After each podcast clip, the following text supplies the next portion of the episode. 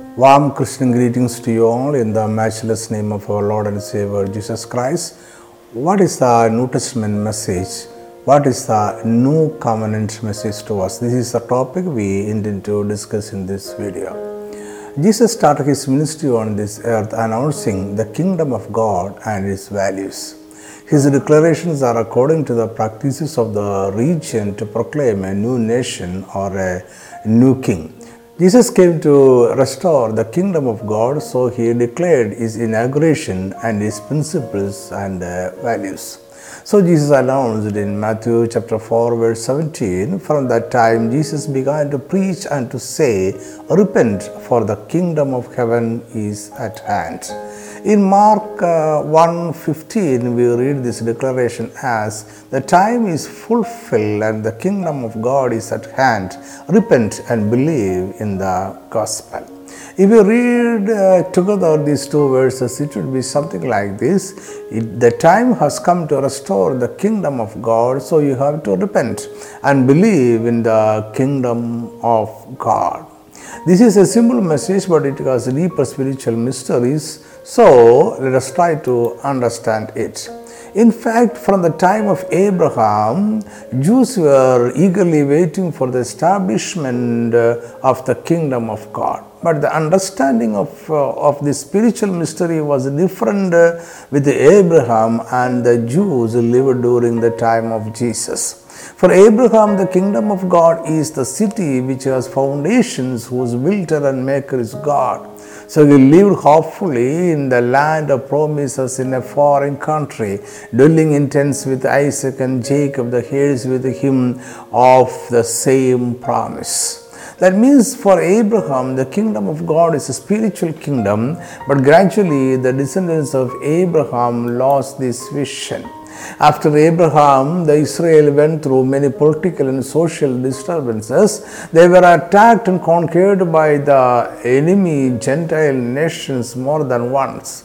They were taken as captives into foreign lands. Gentile kings ruled over them many times. David could establish a safe and strong kingdom. David received also the promise from God for an eternal kingdom. But unfortunately, what really happened is that the Israel kingdom was divided into two after Solomon. The one Israel nation became two, one on the north and another on the south. In 1722 BC, the northern kingdom was conquered by the Syrians and the population deported to their nation. Still, the Jews did not give up their hope for an eternal kingdom, but their understanding of it changed from the spiritual plane to physical reality, and gradually the kingdom promised by God became a physical kingdom. They interpreted the Davidic covenant and all prophecies of their uh, prophets in such a way that a physical kingdom will be established on earth for them. They believed that the kingdom of God will be established during some time in future for Israelites on this earth. Kingdom of God is an earthly political kingdom giving final victory for Jews over the Gentile nations. That was their belief and uh, hope. But instead of establishing a kingdom for them, they were conquered by the Gentile enemies and uh, they had to go to exile. During the Babylonian exile, many pious Jews realized that their sin is the reason for the defeat and exile. Their sins uh, keep them away from the kingdom.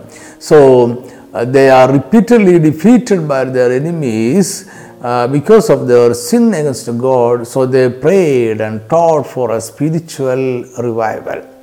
To the Jews who were earnestly hoping for the kingdom, John the Baptist and Jesus said that finally the kingdom of God has arrived, so they must repent and believe in the gospel. In the announcement of John the Baptist and Jesus, we notice three things, or rather, they announced three things. The kingdom of God, which the Jews have been waiting for, has finally come. So they should repent. They should believe in the good news about the kingdom and live according to the values of the kingdom. That means the central message is repent. Why should they repent? Because the kingdom has come. This is the central message of the whole New Testament. The New Testament message demands not only Jews but us also to repent. Now let us try to understand what exactly the demand for uh, repent really means. The root Greek word for repent means to feel sorry or to feel regret for all the sinful past in our life. We agree that we have committed sin in our life and we decide to give up those sins in our future life. The same Greek word also means to think different from the past. This meaning is very important. Repent is to think different from the past. It is to think different from the past religious, social, and political life that we have been leading in the past. As we know, our thoughts produce words and actions. Our thoughts define our personality. So when we think different from the past, our words become different, our action become different, and our total personality changes. We become a new person. Our old thoughts may not be so bad, may not be so sinful, but if they are not according to the value systems of the kingdom of God, we have to think different. That is repentance. Repentance goes beyond sins of the past. It is a sharp turning back to the life that we have been leading so far and moving in the opposite direction to the kingdom of God. The kingdom of God is in the opposite direction. In a life after the repentance, only the values of the kingdom matters. Our reasons for a good life according to the standards of this world is no longer valid.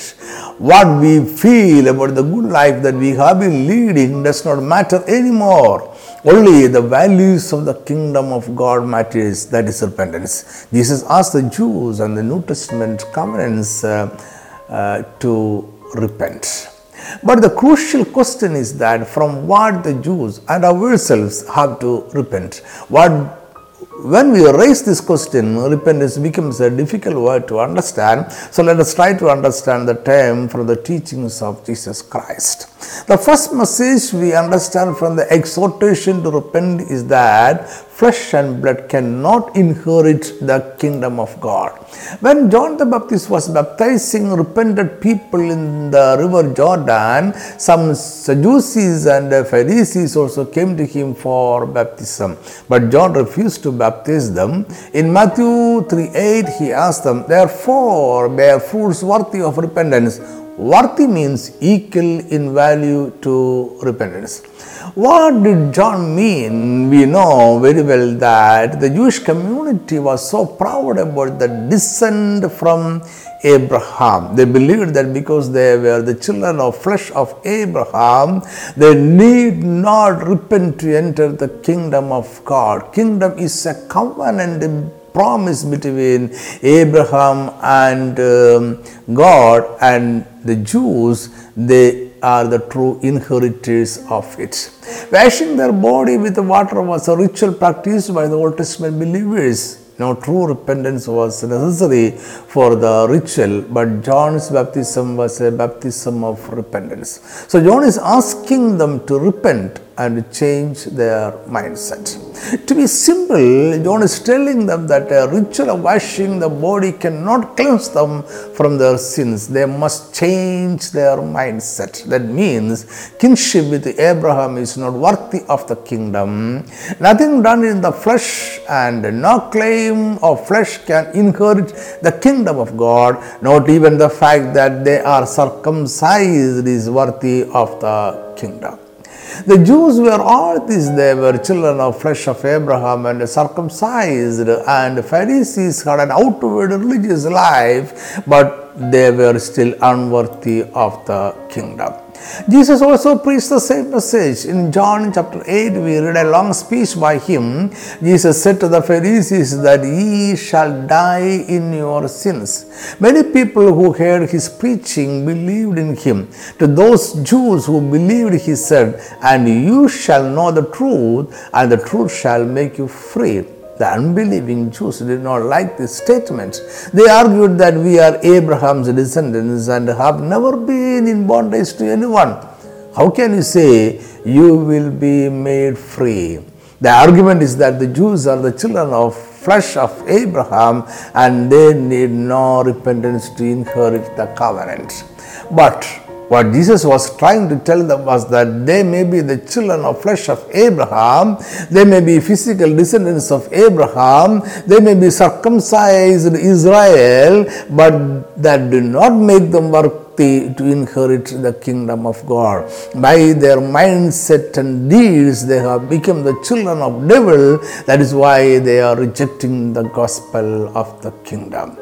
This is the meaning of what Jesus said to them. Jews, by claiming the kinship with Abraham or by a physical act of circumcision or washing their body with water, cannot inherit the kingdom of God. The new covenant message is very simple. It just says that no flesh and blood can inherit the kingdom of God. No good deeds, no good name, no fame, Nothing of this world and flesh can make us worthy of the kingdom. We may be born in a religious family to born again parents. We may have good standing with a local church. Our wife or husband may be a born again person. We may be supporting many evangelists, but all these are not worthy of the kingdom of God. To inherit the kingdom, we must repent, turn around, and move in the opposite direction. We must give up the values of this world and accept the values of the kingdom. This is the new covenant message of repentance. The second message of repentance aims at the Sadducees, scribes, and uh, Pharisees. These three groups rejected Jesus as Messiah and opposed him to the crucifixion. Jesus also opposed them for their beliefs and works. Sadducees were a group of Jews who had great influence among the people during the time. They were all rich people. They almost controlled the temple governance and uh, the Sanhedrin. The Sanhedrin was the supreme court of the Jews during the time. Though they showed much zeal for the religious life of the Jews, their life was corrupted, accumulating wealth was their sole aim. Temple and the rites and the rituals all were a way for them to increase their wealth. That is why John the Baptist called them brood of vipers. Jesus called them a wicked and adulterous generation. In Matthew 16:6, Jesus warned his disciples against the evil doctrines of Sadducees and uh, Pharisees. Sadducees taught wrong doctrines. Their life was corrupted. Religion, beliefs, and the temple itself was a source to make money for them. Scribes were another influential religious group of Jews during the time, since people who knew to write and read were very few during the time. Scribes were involved in copying the Old Testament. So, in a sense, they knew the Old Testament very well, but they miserably fail to understand the spiritual mysteries in the scripture. They fail to recognize Jesus as the promised Messiah, the King. The third major religious group of the time was the well known Pharisees. Pharisees were generally common people, the large majority of them were financially not rich, only a few poor temple priests joined them. Though they were religious fanatics in physical appearance and observance of the law, they were hypocrites. Jesus decried their hypocrisy whenever he got an opportunity. It seems Jesus disliked hypocrites more than a sinner. A sinner has hope for salvation, a hypocrite has no hope for repentance. Pharisees were all self deceiving hypocrites they believed that they were holy and pious by their works in the flesh, but they were so insincere in their heart. So Jesus called them serpents, brood of vipers. He advised them to repent because the kingdom of God has come. What should these people repent from? Repent from their greed for financial wealth and using the temple for increasing their wealth. They should give up wrong doctrines and accept the values of the kingdom. They should live according to the kingdom principles. They should realize that they are deceiving themselves by their outward appearance and actions of a pious life and should give up this self deceiving hypocrisy. No outward appearance can enable them to inherit the kingdom. Give up, turn around, and move in the other direction towards the kingdom. Let me move to the last part of this message. Repentance is turning away from physical to the spiritual. The New Testament concept of blessings is directly opposed to the concept of the Old Testament. For the Old Testament Jews, the kingdom of God was an earthly kingdom established to restore their earthly promised land and other promises. But they fail to understand that all Old Testament promises and many of the prophecies have two planes of fulfillment. They have a now and future conditions. The now is the physical fulfillment, and the future is the spiritual fulfillment. This is not a difficult mystery to understand. Just look uh, at Abraham once again, as we have already discussed in the same message. All promises to Abraham were physical he was promised a land, descendants, and blessings. All these were physical and were fulfilled in this world during his time itself. He inherited a land, he begot a son, and he died at the ripe age as a wealthy person. But Abraham knew that there is a spiritual fulfillment also for all these promises. He understood that everything physical is only a type of the spiritual that is yet to come and he hopefully waited for it. Isaac and Jacob also believed in the spiritual mystery, and so all the forefathers. This mystery is explained in Hebrew chapter 11. The letter starts by saying that the elders obtained a good testimony by hopefully waiting for the things not seen. That means the testimony is not what they have gained in this world, but what they will inherit in future. Not the physical, but the spiritual. Verse 9 and 10 says, By faith he dwelt in the land of promise, as in a foreign country, dwelling in tents with Isaac and Jacob, the heirs with him of the same promise. For he waited for the city which has foundations, whose builder and maker is God. And verse 13 says, These all died in faith, not having received the promises, but having seen them afar off, were assured of them, embraced them, and confessed that they were strangers and pilgrims on the earth. Verse 16, But now they desire a better that is a heavenly country. Therefore, God is not ashamed to be called their God, for he has prepared a city for them. And the last two verses of the chapter sums up the whole argument in this way, verse 39 and 40. And all these, having obtained a good testimony through faith, did not receive the promise. God having provided something better for us, that they should not be made perfect apart from us. The meaning of these verses is very simple. The great patriarchs like Abraham, Isaac, and Jacob inherited great physical and material wealth during their life in this world, but they did not receive the promise. They were not made perfect. That simply means that the physical and material blessings are not the promise and the perfection promised to them. Now, Jesus is exhorting the Jews and all the New Testament believers to understand this spiritual mystery and repent to turn around and walk in the opposite, in the other direction. Turn around from the physical and material blessings and walk towards the spiritual kingdom and the spiritual blessings. This is the New Testament message.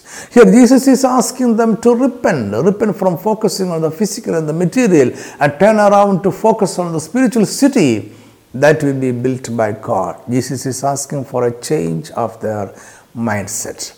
The Sermon on the Mount spoken by Jesus is recorded in Matthew chapter 5 to 7. This sermon is a manifesto of the kingdom of God. In other words, the Sermon on the Mount is the declaration of the principles and the values of the kingdom. So Jesus announced an important value of the kingdom in chapter 6, verse 33 34. But seek first the kingdom of God and his righteousness, and all these things shall be added to you. Therefore, do not worry about tomorrow, for tomorrow will worry about its own things. Sufficient for the day is its own trouble. That means God knows that we need food clothes and houses, and He is faithful to supply it. What Jesus asks us is to seek first the kingdom of God. He is asking for a change in our priority, a change in our mindset. It is high time to forget the physical and material and to seek intensely the spiritual kingdom of God because the kingdom of God has come. So repent, turn around, and move in the other direction. This is the pure New Testament message. Let me cut short the message here. Your feedback is welcome. May God bless you all. Amen.